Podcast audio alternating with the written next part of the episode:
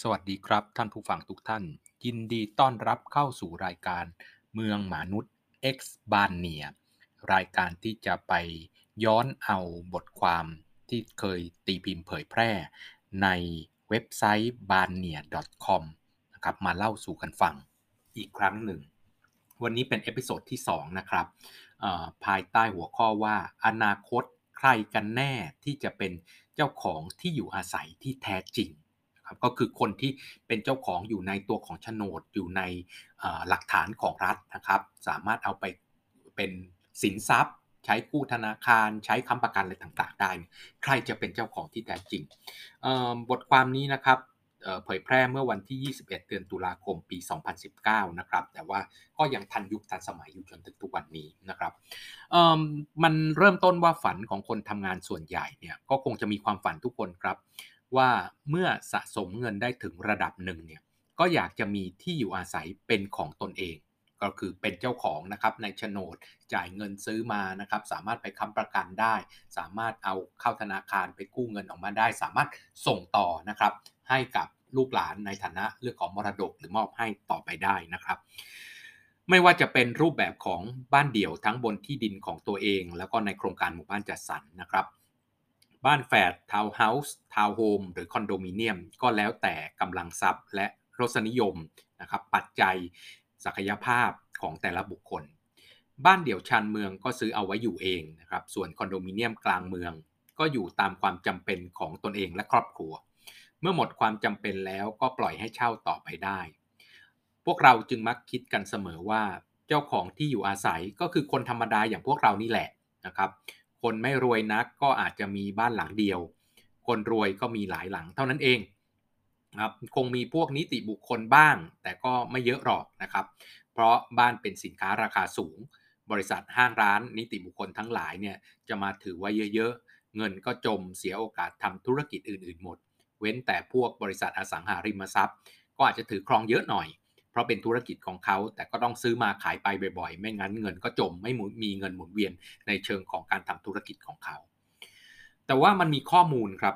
ว่าบ้านเดี่ยวส่วนใหญ่ของประเทศอเมริกาเนี่ยไม่ได้ถือครองโดยบุคคลธรรมดาครับ แต่ถือครองโดยบริษัทให้เช่าอสังหาริมทรัพย์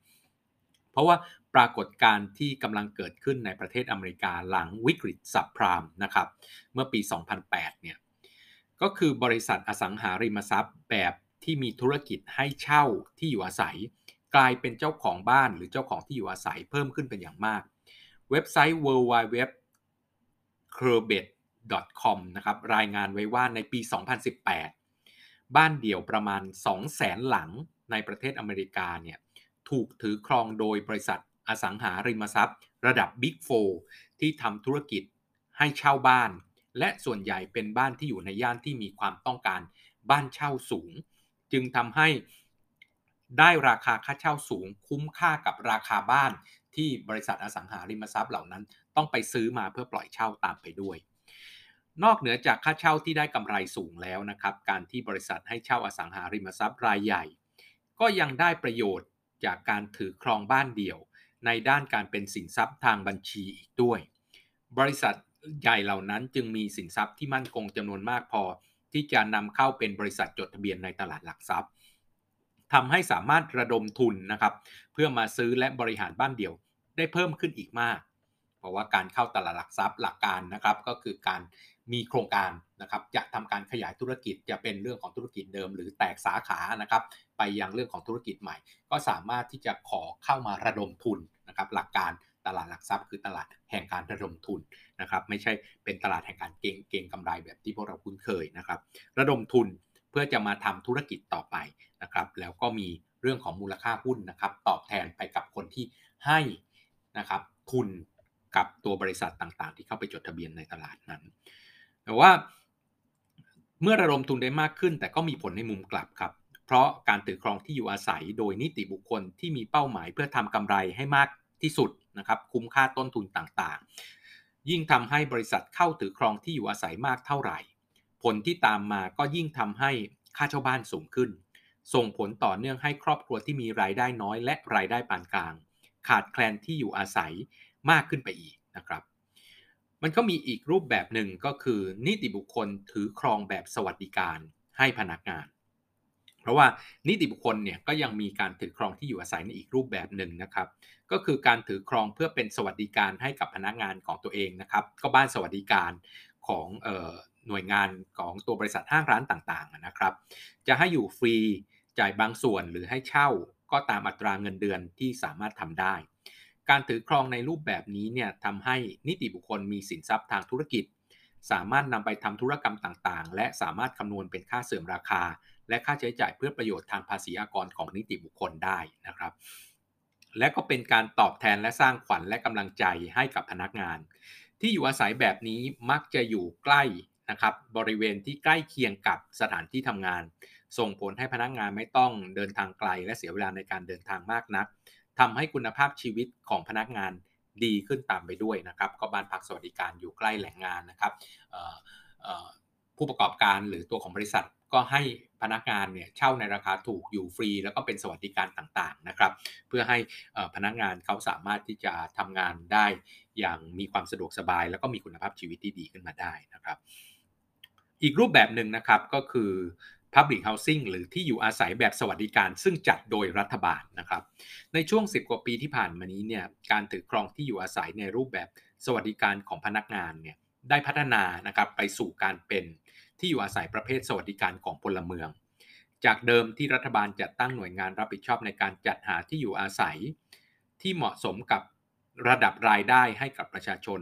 หรือที่ที่เรียกกันว่าที่อยู่อาศัยแบบสวัสดิการของรัฐ หรือ Public Housing ซึ่งโดยปกติแล้วเนี่ยรัฐจะต้องจัดหาที่ดิน แล้วก็ก่อสร้างโครงการที่อยู่อาศัยเพื่อให้ประชาชนซื้อ หรือให้เช่าโดยมีเกณฑ์ด้านระดับรายได้ของประชาชนแต่ละคนนะครับเป็นตัวกำหนดราคา และกลุ่มเป้าหมายที่จะสามารถเข้าร่วมโครงการแต่ละโครงการได้ เพราะว่าราคาที่ดินรูปแบบของบ้าน รูปแบบของที่อยู่อาศัยชุมชนนะครับการคมนาคมขนส่งก็ต่างกัน มันก็ควรจะแตกต่างกันไปตามราคาศักยภาพของที่ดิน แล้วก็กลุ่มเป้าหมาย แล้วก็สิ่งที่เป็นเรื่องของนโยบายของรัฐว่าจะช่วยเหลือกลุ่มไหนนะครับ การแคหะแห่งชาตินะครับของประเทศไทย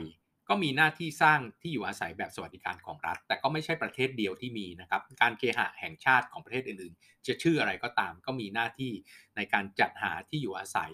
ที่เหมาะสมกับระดับรายได้ของประชาชน ยิ่งประเทศที่มีระดับการพัฒนาทางทางเศรษฐกิจสูงเท่าไหร่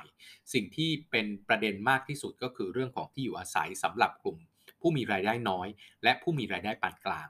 เพราะว่าเเมื่อ เศรษฐกิจรุ่งเรืองนะครับ ราคาที่ดินก็ยิ่งแพงขึ้นไปด้วย เพราะว่าที่ดินเนี่ยก็มีโอกาสในการไปทำกำไรในเชิงระบบธุรกิจจะเป็นห้างร้านนะครับสำนักงานและอื่นๆ ที่เป็นเรื่องของพาณิชยกรรมนะครับ มากกว่านะครับแล้วก็ยิ่งแพงขึ้นเรื่อยๆ ผลที่ตามมาก็คือเวฟแรกนะครับ คนจนไม่มีที่อยู่อาศัย ต่อมายิ่งราคาแพงขึ้นเรื่อยๆกลายเป็นชนชั้นกลางไม่มีที่อยู่อาศัยละเพราะว่าซื้อไม่ไหว แล้วยิ่งต่อมานะครับ กลายเป็นชนชั้นกลางค่อนข้างสูง ก็ไม่มีที่อยู่อาศัยแล้วตัวอย่างเช่น ในประเทศสิงคโปร์เนี่ย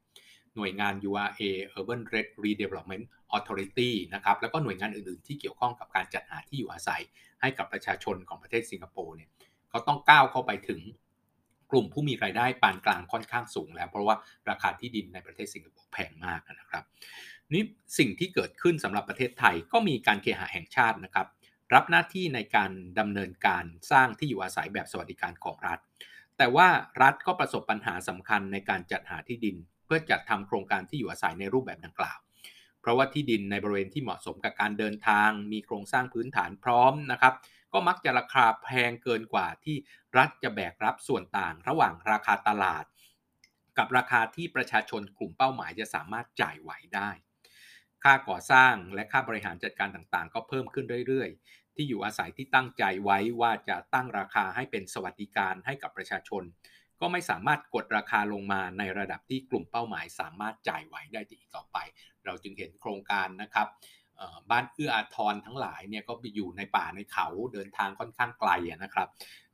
ซึ่งประชาชนไปอยู่ตรงนั้นก็จ่ายค่าบ้านไหวแหละ แต่ว่าจ่ายค่าเดินทางไม่ไหวนะครับ สุดท้ายก็ไม่มีประสิทธิภาพ แล้วก็กลายเป็นชุมชนที่ไม่มีใครอยู่อีกต่อไปนะครับ เพราะฉะนั้นวิธีการลดต้นทุนในการจัดหาที่อยู่อาศัยแบบสวัสดิการของรัฐให้กับประชาชน หรือว่า Public Housing เนี่ยในเมื่อรัฐไม่สามารถสร้างเองทั้งโครงการแบบในอดีตได้ ที่อยู่อาศัยแบบสวัสดิการของรัฐในรูปแบบใหม่ จึงเปลี่ยนตัวเองจากโครงการที่จัดทำดำเนินการจ่ายเงินและอื่น ๆ โดยรัฐบาลทั้งหมด ไปเป็นการซื้อหรือเช่าที่อยู่อาศัยจากโครงการอสังหาริมทรัพย์ของภาคเอกชนนี่แหละ ไม่ต้องซื้อหรือเช่าทั้งโครงการหรอกอาจจะแบ่งนะครับเป็นตึกๆสมมุติว่าโครงการของภาคเอกชนนะครับ ระดับราคาประมาณนี้ใกล้เคียงกับที่รัฐจะจ่าย แต่ว่ารัฐทำให้ถูกกว่านะครับ อาจจะ 20-30%ที่กลุ่มเป้าหมายเขาจ่ายไหวเนี่ยแทนที่รัฐจะต้องไปสร้างเองทั้งหมดนะครับจ่าย 100%แล้วก็ได้เงินกลับมา 70 เพราะว่ารัฐต้องการจะให้สนับสนุนประชาชนที่ 30เนี่ยรัฐไม่ต้องทำแบบนั้นละรัฐไม่ต้องจ่าย รัฐไม่ต้องไปทำเองให้ให้เหนื่อยเลยภาคเอกชนมีอยู่ 10 ตึก รัฐบอกขอ 4 ตึกนะครับ แล้วก็จ่ายไป 30%นั่นแหละ แล้วก็สั่งให้ภาคเอกชนนั้นน่ะขายในราคา 70%เอกชนก็ได้ในราคาที่เขาต้องการ เพราะได้ 70บวก30 เป็นร้อยแบบที่เขาต้องการ รัฐไม่ต้องสร้างเองต้องการสนับสนุน 30 ก็จ่ายเงินไป 30 แล้ว 4 ตึกนั้นน่ะก็เป็นสวัสดิการบ้านสวัสดิการที่ รัฐไม่จำเป็นต้องสร้างเองทั้งหมดนะครับ เพราะฉะนั้นสิ่งที่จะทำได้ก็คือไม่ว่าจะเป็นรัฐซื้อทั้งหมดนะครับ รัฐจ่ายทั้งหมด รัฐให้ภาคเอกชนแบ่งส่วนมานะครับ จ่ายส่วนต่างเข้าไปตามที่เป้าหมายของรัฐต้องการ หรือแม้กระทั่งว่าให้รัฐไปเช่านะครับ กับภาคเอกชนที่รัฐพอจะจ่ายไหวนะครับ ไม่ต้องซื้อหรือเช่าทั้งโครงการก็ได้ บ้านหรือคอนโดมิเนียมอันไหนเนี่ยที่ตั้งราคาหรือ ขายหรือให้เช่าในราคาที่รัฐพอสู้ไหว ก็เอามาเข้าโครงการที่อยู่อาศัยแบบสวัสดิการของรัฐ แล้วรัฐก็ขายหรือให้เช่าไปยังประชาชนที่ต้องการสวัสดิการดังกล่าวนะครับ โดยรัฐเนี่ยกำหนดอัตราเงินอุดหนุนที่รัฐจะช่วยผู้ซื้อหรือผู้เช่าที่อยู่อาศัยไว้อย่างชัดเจนตามทำเลที่ตั้งของโครงการ อันนี้คือสิ่งหนึ่งที่เราต้องเข้าใจครับ Public Housing จะต้องราคาแปรผันไปตามทำเลที่ตั้งของโครงการนั้น ในบริเวณที่มีราคาแพงก็ต้องขยับนะครับกลุ่มเป้าหมายที่มีความสามารถในการซื้อสูงขึ้นมาหน่อย ในพื้นที่ที่ราคาถูกได้ก็เป้าหมายของกลุ่มที่เขาสามารถจ่ายไหวไม่งั้นถ้าเกิดรัฐไปบิดเบือนกลไกตลาดมาก ๆ ผลที่ตามมาก็คือตำแหน่งที่ตั้งกับระดับรายได้ไม่สอดคล้องกันการเตรียมโครงสร้างพื้นฐานและเรื่องของพาณิชยกรรมในพื้นที่นั้นจะเกิดปัญหาว่า ประชาชนส่วนหนึ่งนะครับต้องการโครงสร้างพื้นฐานแบบนี้ต้องการพาณิชยกรรม และแหล่งงานที่ตอบสนองเขาแบบหนึ่งแต่ก็มีอีกส่วนหนึ่งที่คนละกลุ่มกัน แล้วการวางองค์ประกอบต่างๆ จะยิ่งยากตามไปด้วยนะครับ แล้วก็เกิดความเหลื่อมล้ำนะครับของคนที่อยู่ใกล้เคียงกันมากขึ้นเรื่อยๆอันนี้สิ่งที่จะต้องทำก็คือว่ากำหนดราคานะครับเงินสนับสนุนอย่างชัดเจนตามทำเลที่ตั้งขนาดและรูปแบบของที่อยู่อาศัยนั้นๆ ประชาชนที่เข้าโครงการนี้ ก็รับผิดชอบเฉพาะส่วนต่างที่รัฐไม่สามารถอุดหนุนได้เท่านั้น วิธีการแบบนี้ทำให้รัฐลดต้นทุน ในการจัดหาที่อยู่อาศัยแบบสวัสดิการของรัฐให้กับประชาชนลงไปได้มาก สามารถตอบสนองความต้องการของประชาชนได้หลากหลายกลุ่มมากขึ้น เพราะมีรูปแบบของที่อยู่อาศัยมากกว่าที่โครงการที่รัฐจะต้องเหนื่อยทำเองตั้งแต่ต้นจนจบ อีกทั้งก็ยังช่วยแก้ปัญหาของเอกชนและประชาชน ในกรณีที่มีที่อยู่อาศัยเกินกว่าความต้องการของตลาดที่ซื้อโดยปกตินะครับจ่ายร้อยเปอร์เซ็นได้เป็นอย่างดีเพราะฉะนั้นผู้เชี่ยวชาญด้านที่อยู่อาศัยทั้งหลาย มีความเห็นไปในทิศทางเดียวกันว่า การให้สวัสดิการที่อยู่อาศัยของรัฐในรูปแบบใหม่นี้